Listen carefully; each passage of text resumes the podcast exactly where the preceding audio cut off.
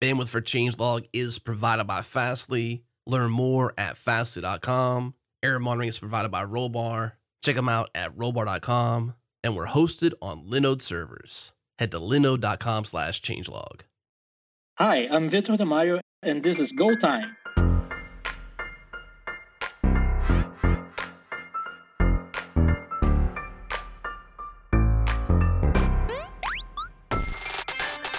It's Go Time, a weekly podcast where we discuss interesting topics around the Go programming language, the community, and everything in between. If you currently write Go or aspire to, this is the show for you.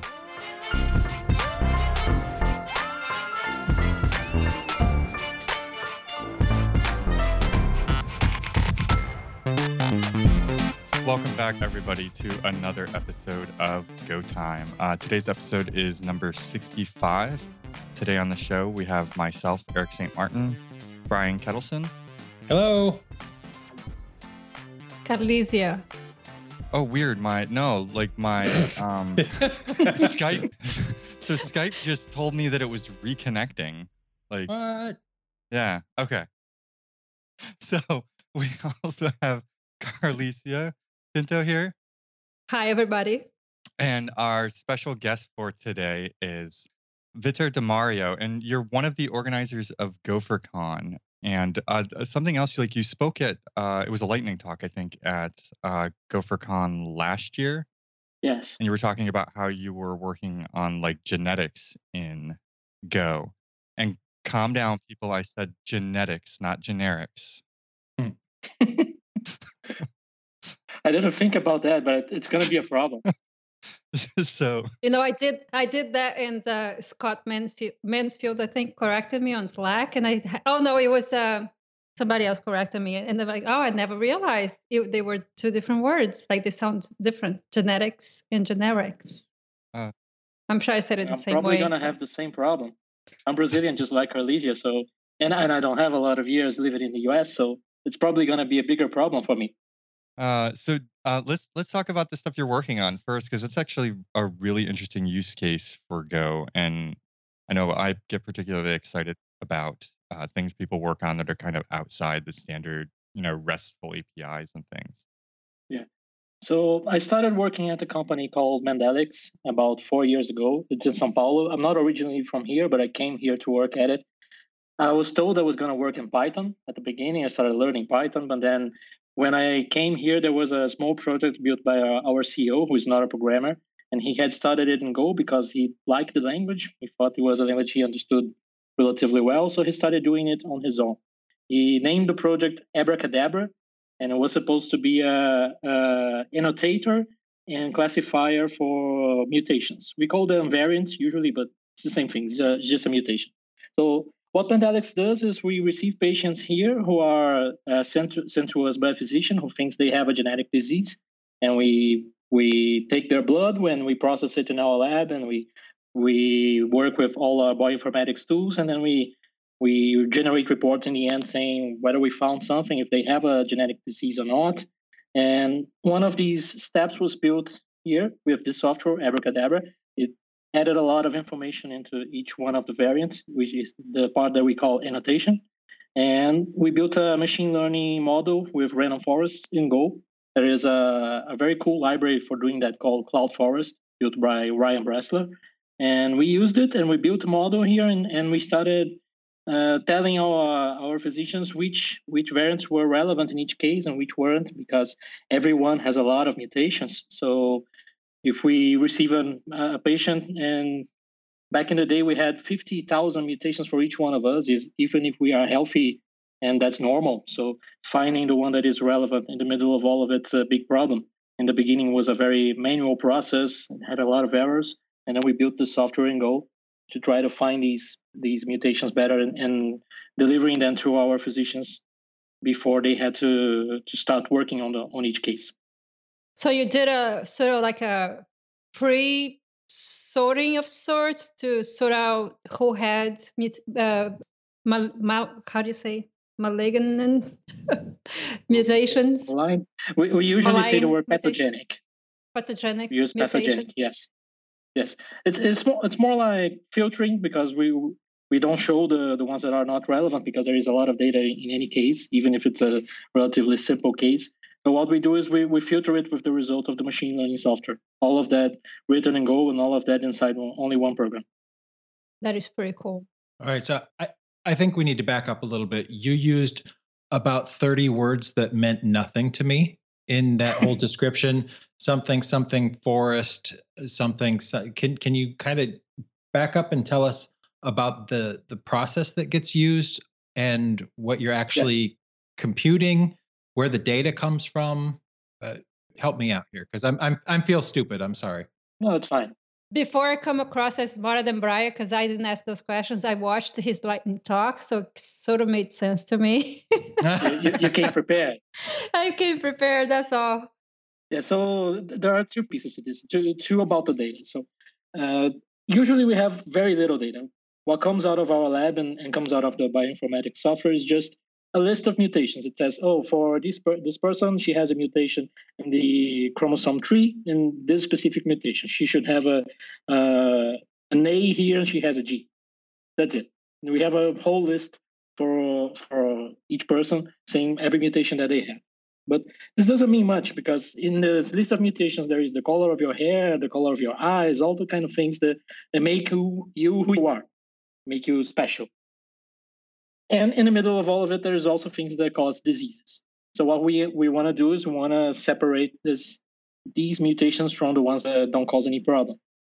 The way we do it is the first part without any machine learning is just we we have a lot of databases from bioinformatics tools that most of the of those we we didn't build them because they are things that can be used by by anyone working with bioinformatics that tells us more information about each mutation or about each position in the genome so they say, oh, this position is very conserved. So pretty much all of the species we know that we have sequenced their DNA, they have the same position, and and we never see anything different. So this becomes a number which was created by by a specific research project, and then this number is used by our software later to tell, oh, this is very relevant. So to say if a mutation causes diseases diseases or not.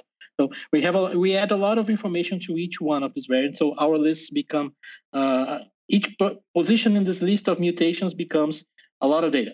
We know uh, which proteins were affected, everything that is that it can be calculated using using knowledge from biology and from genetics, and this becomes a huge list. There, there are thousands of small points like this for each mutation. So that's the, the point where, where we are before we start talking about machine learning.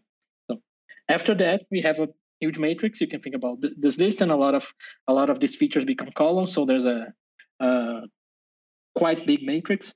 And we built a machine learning model using an algorithm called random forest. So it's not very popular these days. You you you're probably hearing a lot about deep learning and TensorFlow and these kinds of things. But like three or four years ago, we weren't talking that much about, about it. And there are some studies that say that this this algorithm, random forest, works works well for for genomics, for genetic data. And we started working with a library that is built in Go to create these kinds of models. The library is called CloudForest. It's pretty much just an implementation of this of this algorithm.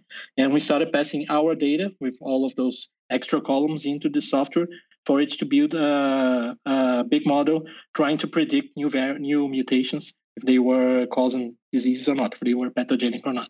So we did a lot of a lot of rounds, like uh, cleaning up our data, trying to understand how each feature of this software work because I'm not a specialist in machine learning. I don't know much about it. So I had to learn it while I was doing it. And in the end, we, we created several models. We started working with them and one of one of those was, was was better and we put it into the the real software and we started passing new data into it and trying to predict whether new patients that were coming in we could, could find their mutations earlier or at least filter out a lot of the things that don't matter before we we put it into a web page for our doctors to work. Does it make better sense now? Much better sense. So I'm imagining there's not a whole lot of libraries for things like this um, already in Go. No. Was it really time consuming to to create this sort of stuff? I know this is why like a lot of people keep falling back to like Python and the machine learning and uh, kind of data science spaces, just because there's a lot of good libraries there. Mm-hmm.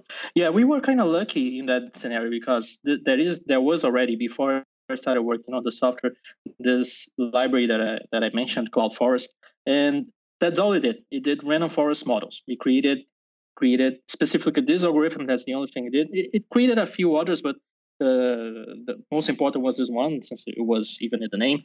And it was pretty much lucky. There was a this guy the creator of it ryan bressler he was a researcher in in genetics and that's and he liked go to a, a few months before we started working on it I, I, guess. And so since he liked both of those things he started building the, the tool for himself for, for just playing around with data and grew grew a little bit and other people started picking it up not just us. So when we started working on it and we kind of knew that that this this algorithm would probably work well for the kind of data that we had, and we started looking for what's available. There was the brian's library kind of waiting for us, and it worked well. But uh, in machine learning and Go in general, it's a bigger problem because there isn't uh, that, that many good libraries. And if you want to use other things that don't necessarily fit your data that well, you don't have as many options as, as you do in Python and, and other other frameworks and languages. I think it's getting better though. I've been seeing more and more stuff yes, come out, definitely. especially over the maybe the last year or two. But for a long time, it was kind of a big deterrent from um, the scientific communities was like the lack of um, libraries, especially around some of the like PyNum and things like that. Mm-hmm. It's definitely better now. There are a few people working with it, especially the, the name that comes to my mind immediately is Daniel Whitenack. He's working on, on Pachyderm and he has a, a book that came out recently, which is Machine Learning with Go. He talks about, I haven't read it yet, unfortunately, but uh, I believe he, he shows in the book many algorithms and how they can be implemented in Go. So there are people who, uh, trying to get Go to, to be a good language for it because of the performance and all those things. It can be theoretically a, a good a good language to do machine learning in the future, and it's getting better, definitely. Yeah, I know Daniel's been working with a lot of uh, those communities and creating some stuff and a lot of content too. Um, he yes. spoke at Go for Content. Actually, he's he's teaching uh, machine learning with Go workshop uh, this year at GopherCon in uh, Denver. Yeah, it's gonna be great. Uh, yeah, if you're into machine learning and Go, he you definitely want to make friends with Daniel. yes, he he's the guy in this area. and we also interviewed him here. Yeah, he was on one of the first episodes. I, I want to say very... it was within the first 20, 25 episodes. It was definitely early. There are also now uh, uh, an official client for TensorFlow, so it's not that, that easy to to build a model for, in Go if you're trying to use TensorFlow, but you can build a model in Python and and upload it to, to Google Cloud ML or maybe host it yourself and use your software to to use it to send new data into it. And that's what we are doing now. We we ended up moving away from random forest recently uh, in the last year and now we are using tensorflow. And the software the the that talks to the tensorflow model is still in go. Okay so you basically have you know say your data scientists and things like that um, create yes. the model in the tools that they're used to but then you kind of consume the model in go. Exactly so in the in the beginning, the random forest story that I told, it was pretty much just me with a, a few other people here, but mo- most of it was built by me. And later, I told them, okay, I'm not a specialist. We we need people that actually know what they're doing. They can't do trial and error for forever. So now we have a person, Fernanda, who who is uh, a data scientist, and she knows a lot more about machine learning than we do. And she built it in, uh, a new model using TensorFlow. Most of her work was in Python, then we integrate it into into the Go software, and it it kind of con- consults her model through our Go software. That's really awesome. So, and the performance of it, I imagine, is one of the key reasons why you're using it in this space, right? Yes, yes. Uh, as as with pretty much everything in Go, the performance is really good now we it's one of our bottlenecks because there is a lot of things that is that is happening when we, we were trying to classify a variant. We had it being one of the bottlenecks in the random forest world too, and same thing with TensorFlow now because there is a lot of data going around and you have to to do a lot of computation in each each mutation to try to find a result but we are also experimenting a little bit with hosting the the tensorflow model inside the program inside a container with our binaries and it's working really well and we, we are probably going to have really good results we already have pretty good results but they are going to be really really fast in the near future i hope Now, I'm imagining this is CPU bound, right? Yes, it is. Now, was this um, written in something prior, or was it kind of just kind of a whole new project and you kind of picked It was code? a whole new project. Yeah. Uh, in the talk the Khadija, the lightning talk that Carlisia saw in Denver, uh, I I usually show a slide where uh, where there's a, the first version of the software is, isn't entirely in that slide. There's like 800 lines or 1,000 lines all in one file. Our uh, our CTO CEO, who's not a programmer, thought that was fine. That was one of the first things that we changed. Okay, this this is not a a, a decent program. We gotta do some do some work on top of it. But it was completely new. He showed it to us. It was pretty much just an idea before, and then there wasn't any prior software before it. all your IP in a single slide. Yeah, pretty much. Of course, there were there were other things that we were doing, but uh, this whole annotation and classification thing, uh, it was all there in the first version. That's awesome. Now it's pretty striking too that a doctor. Uh, I wonder if he probably probably knew how to program before. I would imagine, but he just Yes, picked bit. up a brand new cutting edge language that maybe didn't have that much documentation back then and, and examples, and just said, "Hey, this looks great and simple enough." Yeah, what the hell? I'll just write some code. Yeah, Yeah, and put it in production. he has said many times to us uh, since that day that uh, if he could come back in time, he wouldn't be a doctor; he would be an engineer. So since he he didn't do that, now he tries to do uh, as much engineering as possible when he has time for it. So he's not only a doctor; he's also running the company. So there there isn't much time for him to do that, but he he's trying to do all, all of it at once. Like the commercial, I'm not an engineer, but I play one on TV. yeah. I'm not an engineer, but I play one on TV. yeah, nobody knows why he looked into Go and thought, oh, this is better than Python, or this is uh, friendlier to me. But well, it worked and was kind of a happy accident. Yeah, it could just be the amount of hype. You know, you go into a lot of programming forums and things, and a lot of people, you know, are experimenting with Go and Rust because the past couple of years, that's really hmm um, two of the main languages that have, I guess, Scala a bit too. I'm trying to think of some other ones that have kind of got super hyped in the last couple of years, but I think he enjoyed the simplicity as well because there, there wasn't much to learn in terms of the syntax of the language and that kind of thing. You could pick it up and start working pretty soon, pretty eh, pretty fast. So that he didn't have to to learn what a list comprehension is or something like that. If you're going to compare it to other languages. That's true too. Yeah, I mean, you look at some languages and they're they're extremely confusing, and then you have languages that seem simple if you have a programming background beforehand, Mhm. but it's it's I guess it's hard to look at um, any language and think about what it might look like to somebody who's never programmed before. Mhm. Like I, I remember Ruby, right? Like Ruby, like oh, super super super readable, right? Well, not if you show a non-programmer, right? That's true. Yes, if you have a background, you probably see things familiar there. I, I also think the, the the explicitness, the fact that everything is is quite clear in the code helps too. So uh, some of the of the I don't know more complicated topics like understanding why he should use an interface in, in a place or why a bigger interface a big interface is a problem. That kind of thing is not that clear. But uh, if we're talking about handling errors and seeing why, why something failed in the program, it's all very very almost obvious. So he can read the code and he can understand what is going on. So I think that that helps a lot too, not only in terms of the syntax of the language. Yeah, this is one thing that really strikes me about Go. You can write a very complex system without using any interface or goroutines or anything comp- that could be complicated depending on your experience in programming. Now, of course, the more code you write without using these things, the more you have to keep in your head, and you could you could potentially simplify it by using interfaces, by using uh, and make it more efficient by using routine goroutines. But you don't have to. You can have a perfectly functional program.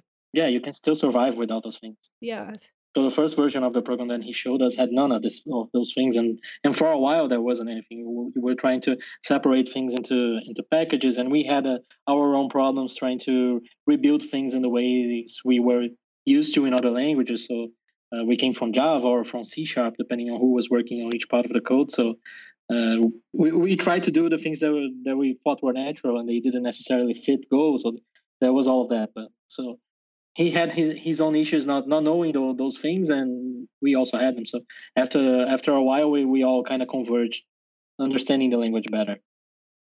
So you are one of the organizers of GopherCon Brazil?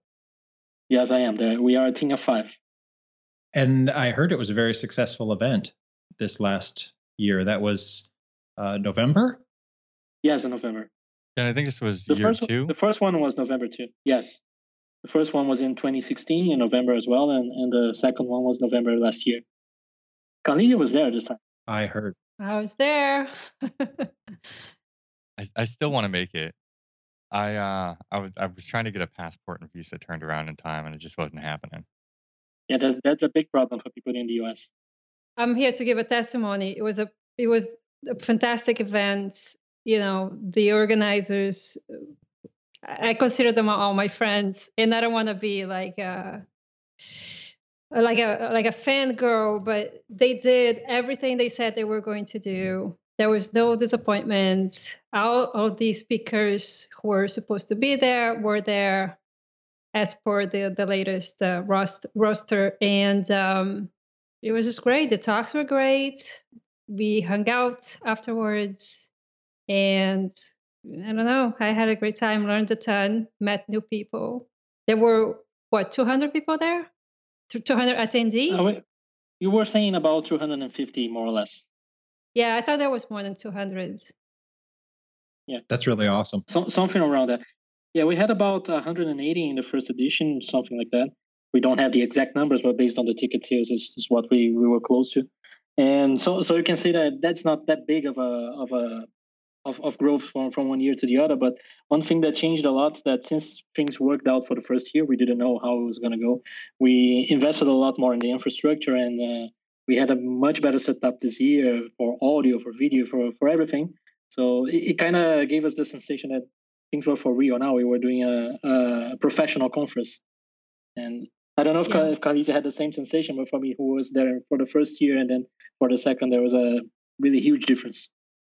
I wasn't there for this first year, but I felt that, like I said, everything that were supposed to happen happened. There were no glitch. I didn't see any glitch. I was very pleased. It was a very professional, very well put together. Everything worked on a schedule, and I was very happy to see that Google to see Google sponsoring the conference this year, and hopefully they will continue to do it. It was such a uh, sponsorships are so important it's what allows conferences to get better and better, right? And uh, as they learn what they need, um, they will be able to address things and make it better.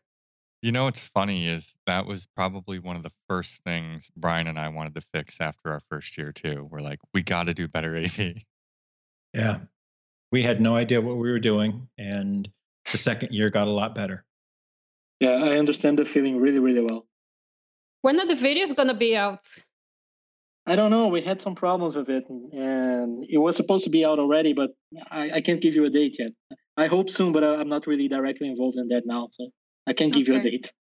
So for people thinking about going to the GopherCon Brazil conference, and if you're from outside Brazil and you need a visa, just heads up that you need to start working on the visa way before the Yeah, trip. months. Yes, it takes a while.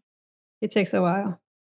So, um, speaking of kind of people coming in from other countries, um, like what were kind of the like geographic um, demographics there? Was it mostly a lot of people from Brazil and South America, or was it um, a lot of people Yeah. flying in from other countries? Most of the most of the attendees were, were from Brazil, and in the first year, especially, the, there were uh, a lot of people coming from other places in South America, like Argentina and Peru, even given talks. And this year, I, I don't think that, that many came. There was a group from Colombia. I know the. I think there was another group, but I don't remember exactly which country it was from. Other than that, we get mostly people from the U.S. that that come to to speak at the event. So uh, some of our talks are in English, and it's okay. It's a we consider part of the conference being bilingual, and Aditya, which was one of the speakers this year, he he wanted to submit a talk to us exactly because of that reason. He, he wanted to show how the Go language itself could be rewritten in other languages, how he could change the, the keywords into Bengali or in Portuguese. And, and he said, no, this is the best place to do it because the conference is bilingual. So we have a few people from the US because of that. They because of the talk submissions, and a few people from from the rest of South America too because of the proximity.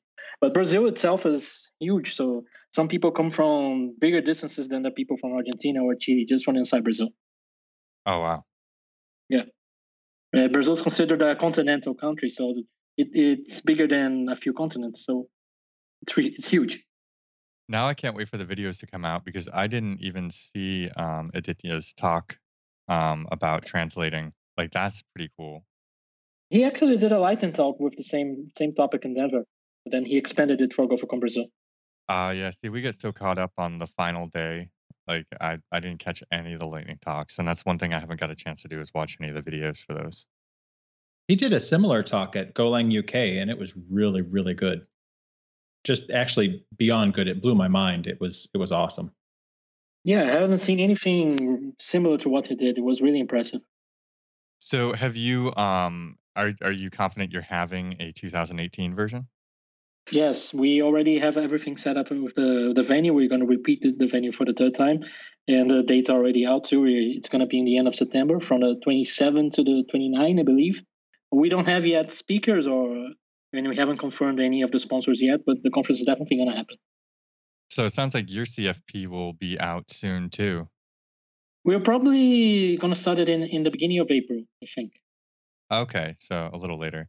It's it's actually kind of like if you want to speak at a Go conference, like now is the time. I think there's what were we talking about the other night, Brian? There's like three or four Go conferences with yeah, CFPs. there's several CFPs open right now, which means it's a good time to polish off your editors and start writing proposals. We want yours. We want everyone's proposal. Yeah, I, I want I want to be one one of the people sending sending proposals to to you as well, and to GopherCon in Iceland and other places too. But I haven't yet. Excellent. So I heard that the KubeCon CFP for I think it was Copenhagen has some like three thousand submissions. I I don't want to see that many. I can't imagine having to select talks with that many. It's yeah. pretty much impossible. Uh, we, we had over 300 last year or something like that. That was painful. Like, I don't want to say painful because like I, I, I like reading the CF, CFPs and things like that, and it's I find all the content really interesting. But like trying to squeeze in time to review 300 proposals is a challenge, especially being 200 of them wait till the last 48 hours. and some of them are really good, but you have to say no anyway because Yeah. there, there aren't enough slots. And I, I think this is one of the the hardest parts of it. Yeah. Oh, without a doubt. You know, when you're yeah, when you're looking at the ones that, you know, didn't make it and it's it's not a reflection of the them or the quality of their talk. It's just, you know, you've got 15 or 20 speaking slots and 300 proposals. Yeah we had between 50 and 60, and there were a few talks that I wanted to to to see in the conference, and there weren't enough slots. I can, can't imagine with 300 like you or like 1300 or 3000. I don't know the the the exact number for KubeCon. It's there are definitely going to be a lot of a lot of good material there that can't can't fit in the conference. I think we should just like rent a city for like a month and it's just Oprah Winfrey. You get a talk and you get a talk. Just everybody gets to talk. Yeah. And pay people salary too, right? For a month. Like take take a sabbatical. We'll pay your right, yeah. salary and just come to watch because we need people to watch the talks too. Yeah, that's always difficult too. Um, especially like, and this is why, like Carlisia was saying, talking about sponsorships. Like, you know, with sponsorship money, you're able to pay travel and accommodations and all that stuff for speakers, which is important because not everybody works for a company that will will fund them to go um, speak at a conference, or even specific ones, depending on the technologies they work with versus where they want to go to talk. But uh, you know, sponsorships and uh, volunteers, that those things really make or make or break a conference. I remember last year talking about CFPs. I was one of the people who helped review the CFPs. And I remember sitting, it was two weeks, two weekends of coffee and nothing else but reviewing those CFPs at the very end. And I reviewed every single one of them. And Dave Cheney was the one, I think he's always the one to lead the effort of reviewing the CFPs. And at the end, he said, almost like all reviewers reviewed all the CFPs. It's a lot of work and it makes a huge difference. But you know, the more eyes there are on the process, the better the, the selection process is. Yeah, I was actually quite amazed that um, every talk was reviewed by every person. And you, you get different opinions, and sometimes you, you say something and you think the, the talk is good or you think it isn't, and another person comes in and says, No, but you, you didn't think about that. That changes the ch- changes my point of view completely. So that happened a lot in our CFP, which was much smaller. Yeah, absolutely. Definitely happened a lot at yours too. Mm-hmm. Yeah, and we actually try to rotate out our um, review committee too every year, just to kind of make sure that it's not like uh, echo chamber where it's the same, you know, hmm five or ten people selecting talks every year. That way, you know, this year maybe there weren't as many talks that you know target kind of your your experience, but next year there might be because the committee's all different. Yeah, it makes things fresh. Well, this year we have a new program chair at GopherCon. It's going to be Ashley McNamara. Oh, Cool. Dave has handed over the scepter. Yeah, given the reception to her talk last year, I think she's a great great choice. She's going to do a great job for sure. We all love Ashley. Actually, uh, I'm gonna be a little bit mean here because I met her in Denver for the first time, and she didn't know who I was, of course, because uh, nobody knew back then. But uh, she actually told me she would do a, a- a version of, of the logo of the software I was talking about, Abracadabra. He's a bunny these days, and he should become a girlfriend. And we never spoke about it again, and it never happened. So I, I still like to do it. Oh, So, wait, a logo for your company, No, for the software, Abracadabra. Yeah, which is a commercial There's a- software. yeah, yeah. The thing is that, as far as I understand, she doesn't take money, and to do this, uh, you know, logo for Mm. commercial products, she should be paid. But then Yeah, I, I'm sure she selected like, well, if I'm not gonna get paid, I'll just, I don't know what she focuses on, but maybe commercial, something related to a commercial product. It's probably low on the priority list. It was never official. I only used it in the in the slides I do internally here and the ones I did in Denver and the and the first edition of GopherCon Brazil. But now we are thinking about not thinking we are already working on splitting the software into several parts and and some of it's going to be open source. So perhaps it can be a new logo for the for the open source version. We are going to need one. well, I know they take a lot of time, so Oh yeah, Uh, definitely. it's it's not an easy thing to do. Oh yeah, I know. Of of course she she does a lot more than that and and, and logos for several several cool cool open source software. So it, it's not guaranteed, but I, I'm kind of jealous of everyone that already got one. Everyone else has a logo. Yeah, I can understand that. But it's not fair. She she has a lot on her plate. Well, she has a day job for sure. Yeah. Yeah, my, my coworker say, is saying here on the on the chat that we should open source the, the software as soon as possible to get a cool logo. well, there are several other people in the community that are making logos too. Um, Yes, that's we sh- we should get you connected with with some of them so that you can get some some good Gopher logos if Ashley's too busy. yeah. that would be great. I know she's been trying to focus a lot of her time lately on on doing her main job, which is writing software. So we'll have to get you connected and see if she's got time. I'm sending in the chat the current version of, of what the bunny looks like. That's that's actually pretty funny. eh, Like I can see this as like a pitch deck to the business on why you should open source your proprietary uh, project. it's like number one to get a cool logo. yeah. They're like, but how do we make money? Do you not see? I said cool logo. Yeah, it- we got a, a logo from Ashley McNamara. Hello. Priority. Yeah, that, that's an instant Series A right there. Yeah, I mean, step one, have cool Ashley McNamara logo. Step two, question mark. Step three, profit. Profit. exactly. Sounds great to me. So, uh, looking at the time, does everybody want to roll into interesting Go projects and news? Yes. Let's do it. Let's do it. So, I want to go first because I think this is ridiculously cool. Why do you get to go first? Because I never go first. So, Fine. I'm stealing first. So, um, I came across, I think it was last week sometime. Um, I, I think the GitHub username is Hunter Loft is. Um, and the name of the project is called PBR. And it's a PB 3D like- render. What's that? PBR like Pabst Blue Ribbon? PBR? Correct. Okay. Is that in the Sure. document? Because I don't see it. Uh, it is. It's further down. I'm going to drop it in the channel. Um, but it's a 3D renderer written in Go, and I just think that's ridiculously awesome. Like Oh, there's, um, wow. yeah, and I'm I'm just really addicted to you know like non-standard things written in Go, and I thought a 3D renderer in Go was pretty badass. Wow. You look at the examples on their uh, GitHub repo. That's mind blowing. Yeah, really impressive. Impressive. Th- This Millennium Falcon is so detailed. isn't it? Wow. Oh, yep. All right. I forgive you for going first, Erik. Carry on. All right, who's next?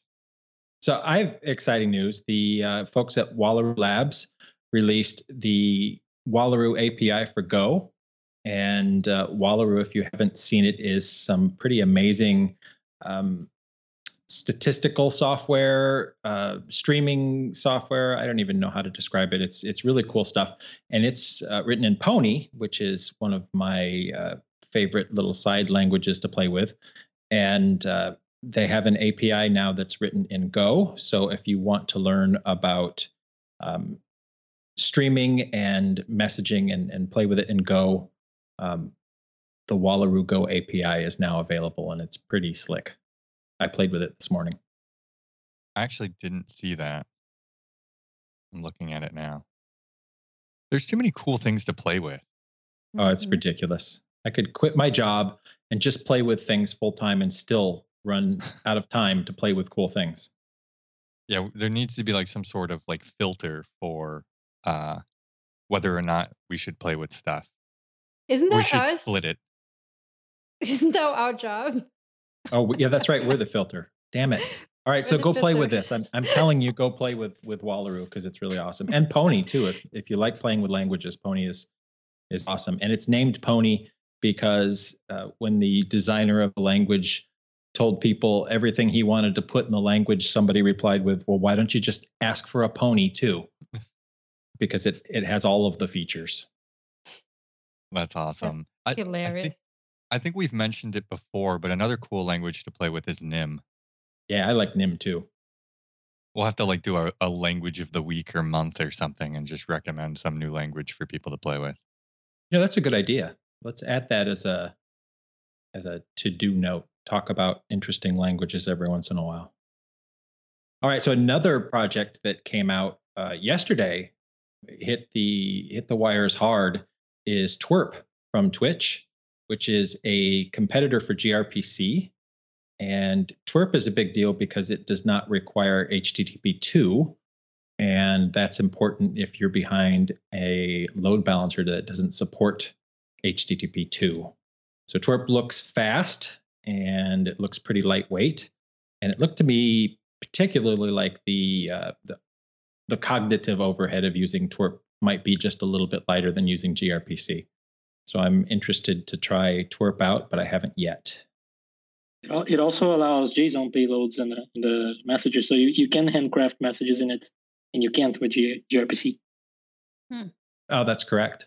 That's a good flexibility. Yeah. Very nice. I always wonder how people come up with these names like Twirp. I mean, it looks like almost like Twitch and RPC, except it's missing the C. Yep. Naming is hard. Maybe it's just because it's other people's names. I like them better, but I feel like I couldn't come up with a name that's cool like that. Mine are very descriptive, like Go database client. You know,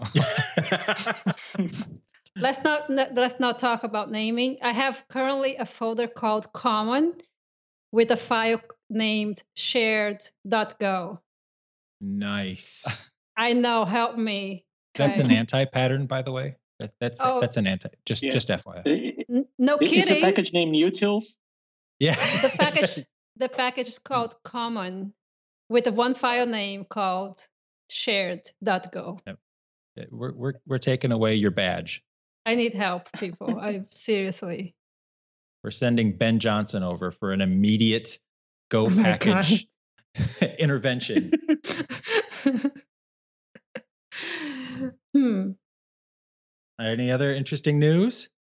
Uh, I'll go then. Uh, my friend Scott Kurowski sent me, uh, he works with Mongo, and he sent me news that they are doing an official MongoDB Go driver. And this is interesting because there is a heavily used Go driver already, but they are going, they decided to um, do an official, what they're going to call the official one and put it on their own repo, I suppose. And there is a big blog post explaining why they they decided to do that. So I'm just saying this because for people who who do use MongoDB, which is a lot of people, this might be relevant for them. So And the people who might want to participate in this development or not. I'm confused because I saw this headline and I didn't realize that this was talking about MGO. So Gustavo Niemeyer was the head of the MGO project forever. 2011, I think, is when that came out. And everybody in the community uses MGO. And for the longest time, the people at Mongo recommended MGO as one of the best written drivers that took advantage of all of the possible features of Mongo. And this this blog post they wrote makes it sound like it's limiting and not really a great driver. So this is quite a, a flip in opinion for a company. Yeah, that's really interesting. Like I actually remember um, borrowing some of the uh, BSON logic out of that driver just because it was it was done so Yeah. well. The driver is beautiful. And I don't know what the word count on this is, but it looks like 2,000 words talking about why this open source driver written by the community and contributed freely from people's spare time doesn't meet their needs. Well, that's kind of a kick in the teeth for open source, isn't it? I think what it's it might be saying that, but it's also saying that uh, they need some some they they need more control as far as to what gets in. They need to have more say. Apparently, what they wanted there are things that they wanted to get in that weren't getting in. It's for community consensus, so they decided, well, I don't. I guess we form our own community with the ideals that will fit our goals better. I, I don't know. I'm not uh, taking sides, just trying to. So if I'm understanding this correctly, they're still going to do an open source driver, but now they're are- they are basically going to be the core maintainers of it instead Right. of trying to be a contributor to somebody else's. Right. And they're not they're not forking, they're just starting new. Yeah. Another announcement by Gustavo himself that he wasn't gonna work on the MGO driver anymore, and and he was looking for someone else to kind of take over him some time ago. I, I don't think he's he's doing that anymore. But the with this post from the MongoDB guys, I, I kind of feel like the they missed an opportunity in communication. So if they had talked to Gustavo, maybe they could take over the project themselves, and we would have the best of both both worlds, perhaps. It's it's also possible that this is a reaction or that Gustavo's Could wanting be. to to not maintain anymore as a reaction to this. I don't know. Uh, no use attributing drama or malice where uh, we don't know that there's any, but but this Yeah. certainly smells like it might have some. We don't know that any conversation did or did not take place. Yes, that's true. Yeah, it's actually interesting too because you know, um, like I haven't read the post, so I I don't know whether it speaks to this, but it's also quite possible that you know, um, since MGO or MGO or however you pronounce the the library name came out, um, like MongoDB as a database and platform and company has changed a lot um, and evolved, and they may have learned new practices and things like that, and um, it would be a tremendous amount of work to put those into the existing library, and they felt it's easier to design from scratch. It doesn't look like it seems more like the vision and planning and stuff like that that they were is mentioned here just kind of scanning through it, it there's not a lot that i see about like a technical nature. So it could be driven by some sort of technical thing that refactoring it to fit their new design. Yeah. Well, I hope they treated uh, Gustavo well because he was a huge champion for uh, the Go community and for Mongo. Yeah. And I actually I owe him a contact to bring him on the show. I can't believe I haven't done that yet. Right? We want to have him on the show. well, you can get him on the show when Victor gets his uh, Ashley Gopher, and we'll we'll just do all of them at once. I still remember the very, very first GopherCon, and Gustavo was the speaker, and like was helping us uh, pack bags, like stuff, swag bags. Yeah. Like I love, I love seeing um, the community and the conferences and stuff like that all evolve. But like I have very fond memories of like the early days, you know, where you could you could almost, if you were given enough time, you could almost list everybody in the community. You know. hmm Yeah, and the the real central figures were the ones that were downstairs at the Marriott in Denver, helping us uh, fill out swag bags and showing up early for the conference and working the like Corey LaNou working the working the desk, the registration desk, while everybody else was watching uh, conference talks. Didn't have to do that, but that was his contribution to the community. Those were those were nice days, and and that that sense of community has never left Go which I love. I'm, I've got little goosebumps right now because our, our community is so awesome. Now, Victor, do you get a lot of volunteers for GopherCon Brazil? We did a lot more this year than the than the last one. Uh, actually, 2017 than 2016, because I think uh, a lot of people heard about it. So actually, one of the of the volunteers helped us a lot, and I, I kind of want to name her, which was Ellen Korbes, and I hope I'm saying her name right.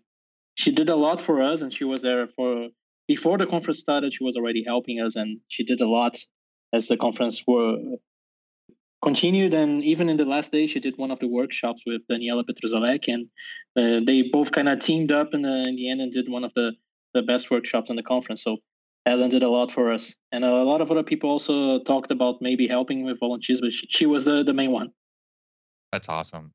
Yeah, I, I applaud great. everybody who volunteers and, and helps out, especially for for some of the conferences and stuff like that where they're not um, commercial events and stuff like that. You know, there's it's a lot of people making sacrifices of their personal time and stuff like that. So for anybody who's willing to do that, like I applaud them. yes and daniela wasn't as actually a volunteer but she she kind of ended up being in a in a similar way to ellen because she's she spoke she did the workshop she came up with the idea of doing a diversity scholarship for us for the first time as well and she helped Carlisia as well with her talk and she, she was pretty Mhm. much everywhere I, don't know how, how she survived the conference doing everything that she did but we, we wouldn't be the same without everything that daniela did Well, speaking of that, if you go to her Twitter, which is D A N I C A T 83, she's running a fundraiser to go talk at a conference in San Francisco. And I donated to that this morning because I would love to see her talk. So if you are able to go donate to that, uh, it's definitely a worthy cause. She's an amazing helper in our community. So, um, you know, go help if you can. Absolutely. All right. How about Free Software Friday? We ready? Sounds good to me. All right, I got to start this one because Erik, you know, I can't even believe you kicked me out of the last one. What the hell? So, free software. This is big too. This is really. How long have we waited for a new version of Bootstrap? A couple years. Bootstrap 4 dropped today, and it's looking good. And I'm sorry, but I know I'm going to lose my hipster credentials. I think pretty much anything made with Bootstrap looks good.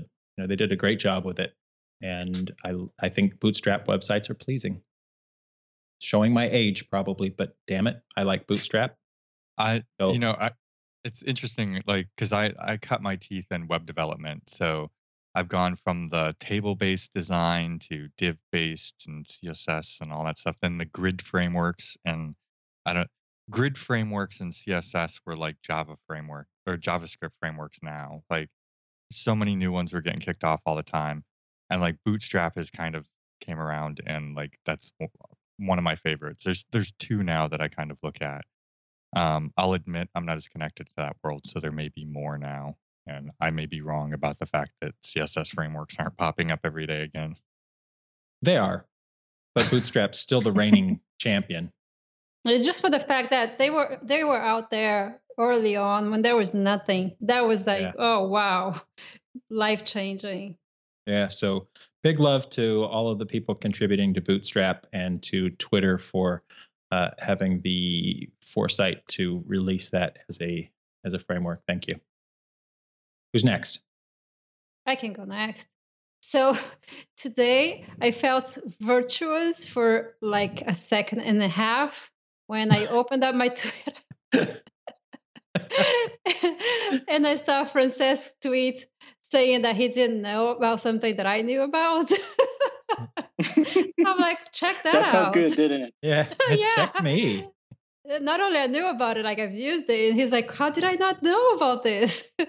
so it just goes to show, you know, it bears repeating. Some of the projects bears repeating. Is not everybody knows about, so even like really good stuff that's out there. So my shout out go to Kelsey's high Kelsey how high,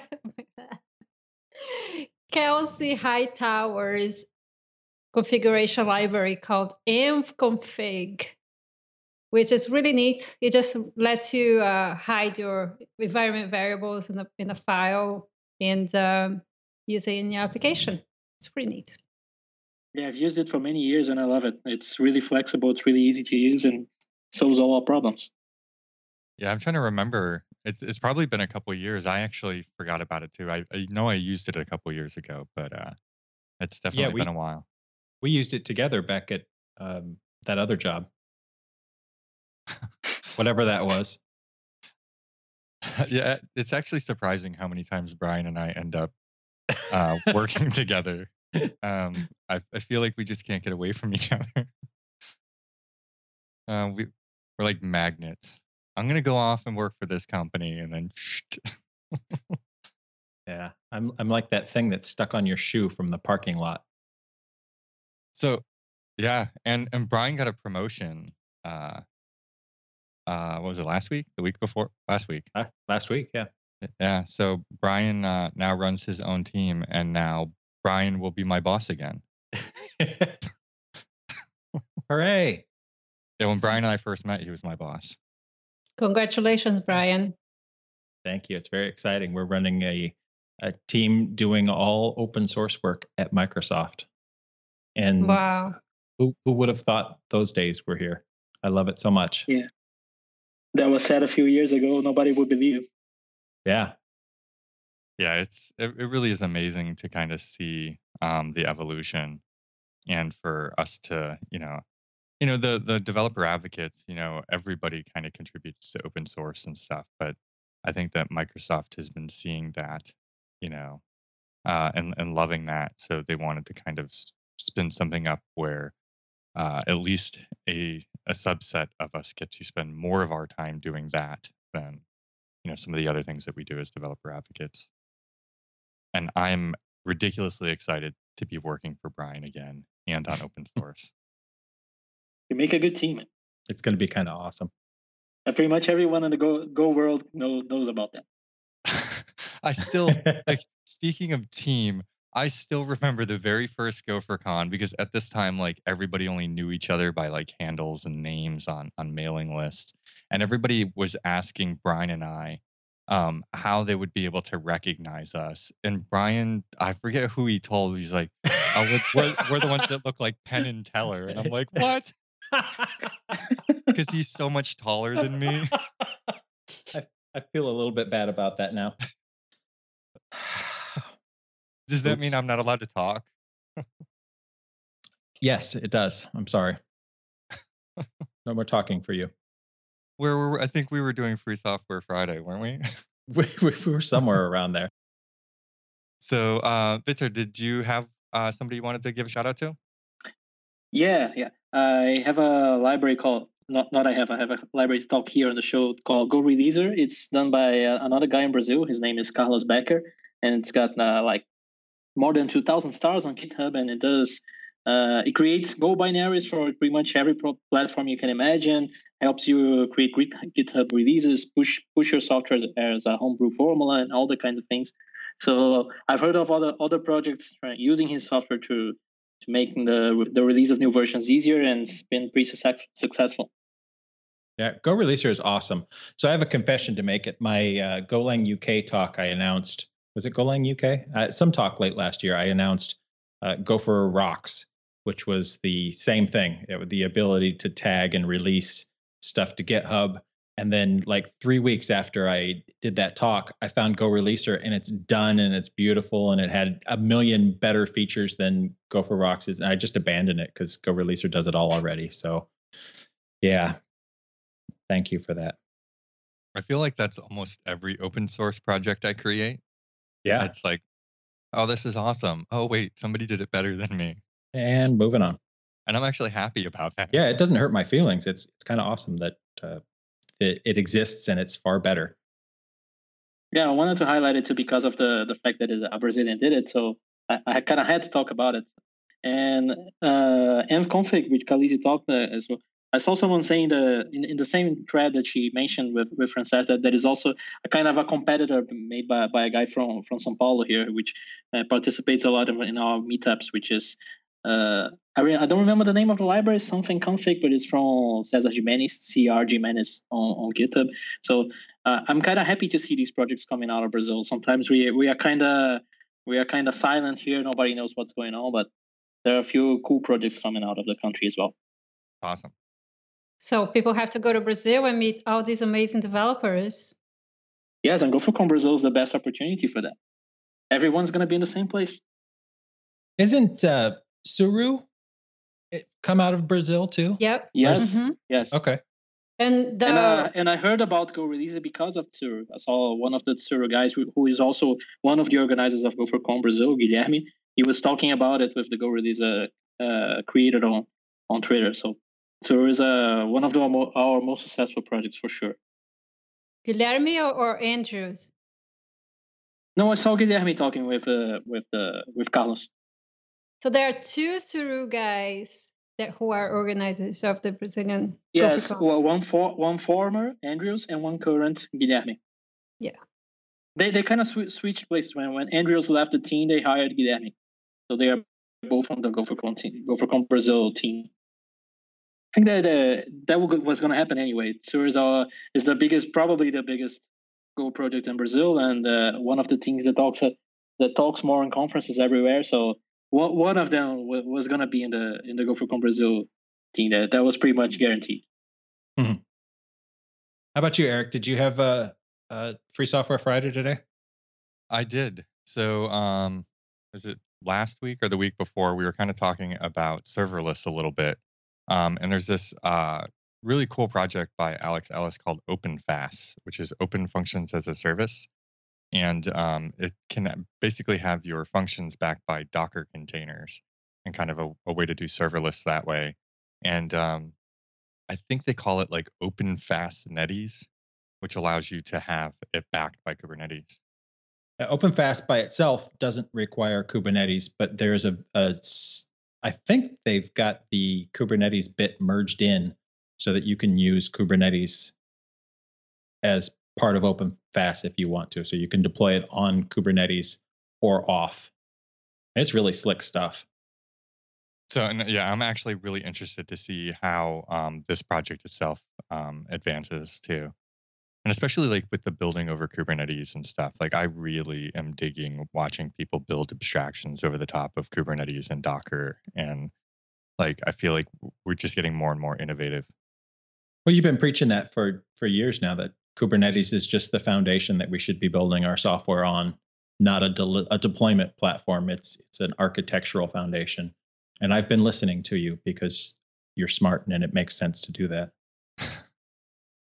Uh, yeah, but I mean, it's gonna. I think it really is going to be interesting over the next couple of years to see what um, people build to abstract even Kubernetes away and i feel like i don't i i have a vision enough to see that that's the thing that's going to happen but i don't have a vision enough to be the creator of that thing okay so did we make it through everybody I think we did.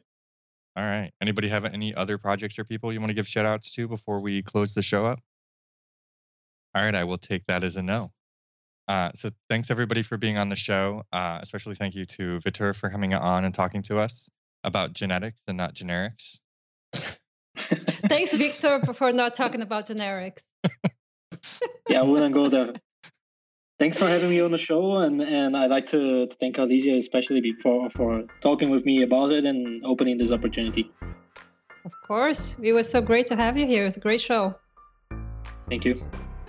So thanks everybody for listening. Um, you can find us at gotime.fm online or on Twitter at gotimefm. If you want to be on the show, have suggestions for guests or topics, uh, create an issue at on github.com slash gotimefm slash ping.